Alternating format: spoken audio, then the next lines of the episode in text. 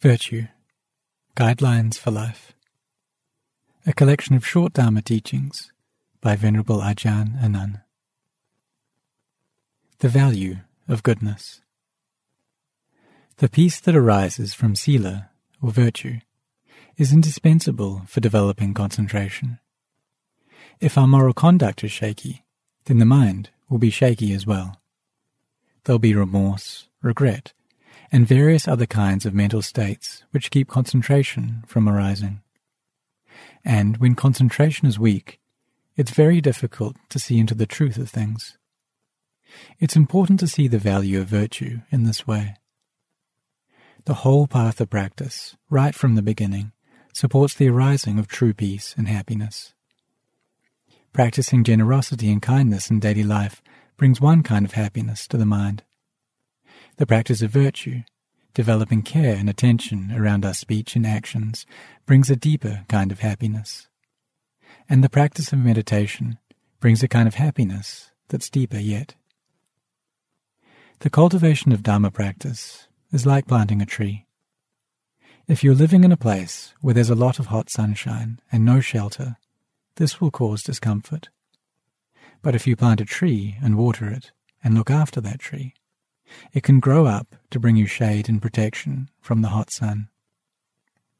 In the same way, by developing generosity, virtue, and meditation, we're provided with protection from the heat and suffering of the world.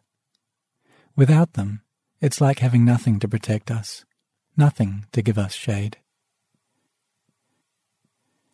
A foundation for the heart. Whether matters of work or family the Buddha gave us advice for going about them in a beneficial way. He taught us to be diligent in all our duties and responsibilities. He taught us to live harmoniously, developing an attitude of well-wishing and consideration for others. He taught us to be generous with our earnings and possessions, allowing us to give up our more selfish desires. All of these guidelines will aid our spiritual development. It's important to understand the value of building a strong foundation in goodness. Just as when we build a hall, we first need a strong foundation. In the practice of Dharma, we need a strong foundation within our heart.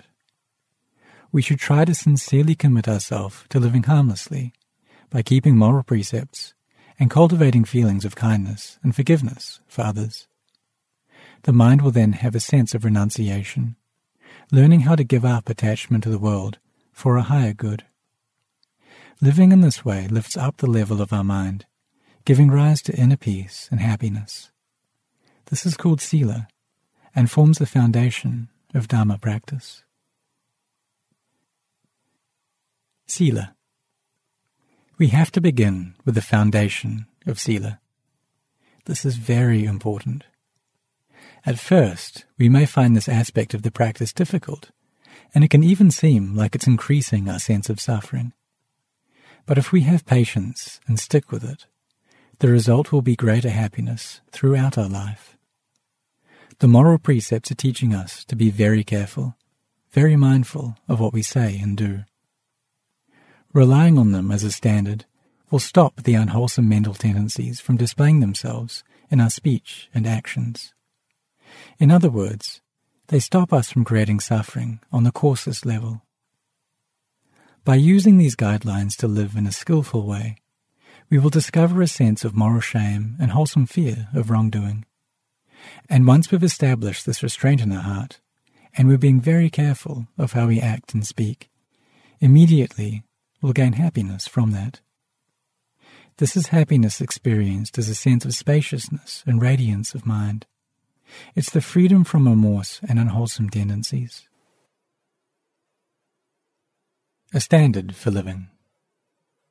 The most basic level of Sila is the five precepts.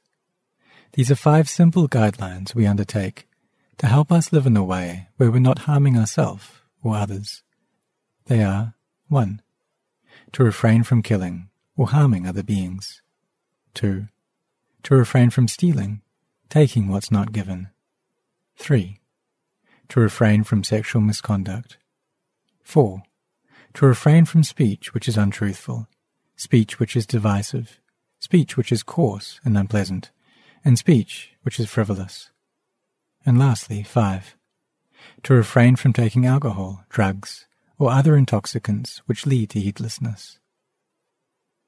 Normally we followed the five precepts as our basic standard, but when we have the opportunity, we can take on the eight precepts as a way of increasing our effort. Keeping the eight precepts is a form of renunciation. We don't eat after midday, leaving more time for meditation and eliminating the burden of having to look for food. We make a determination not to engage in any kind of sexual activity or spend time listening to music and other forms of entertainment. We don't bother with makeup, jewelry, or perfume, and abstain from resting on overly comfortable beds, which would cause us to indulge in sleep. When we keep the eight precepts, we give up these small external forms of happiness for the sake of dedicating ourselves to the practice of Dhamma. Just keeping them for one day can bring great benefit, helping to prepare the mind for the practice of meditation and spiritual development. Right View The Noble Eightfold Path begins with right view, which includes an understanding of karma. Knowing what is wholesome karma and what is unwholesome karma, what will lead us to happiness and what will lead us to suffering.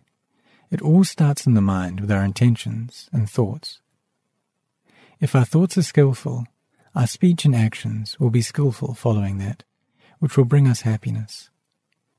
If our thoughts are unskillful, then our speech and actions will also be unskillful, and this will bring suffering. We can see in society that when people get caught into situations where they're suffering in different ways, it usually stems from wrong views and a lack of understanding about karma. The results they're experiencing are often just a product of their own unskillful words or actions.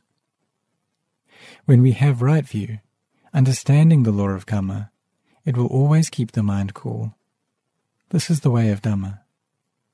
When we go the other way, falling into wrong views and negativity, the result is that we feel hot. But if we understand the suffering that comes from having thoughts based on greed, anger, and delusion, we'll see the value in not following them. Even though we can't yet stop them from arising, by establishing ourselves in sila, carefulness, and restraint, we can prevent them from spilling out into our external behavior. Without the presence of sila in our life, we'll have nothing to direct us. When we have to make decisions, finding the right way to speak and act, we won't have any guidelines to follow. So being well established in Sila is like having a compass to guide us through life. Whether in the practice itself or in more general issues, we'll be able to avoid creating suffering for ourselves and others. This is the importance of Sila. The gift of giving. As our practice develops, it may be that others criticize us for trying to let go of attachment and desire. They think it's not normal. You're strange and foolish if you don't want anything in life, they say. But we have to understand that there are different levels of desire.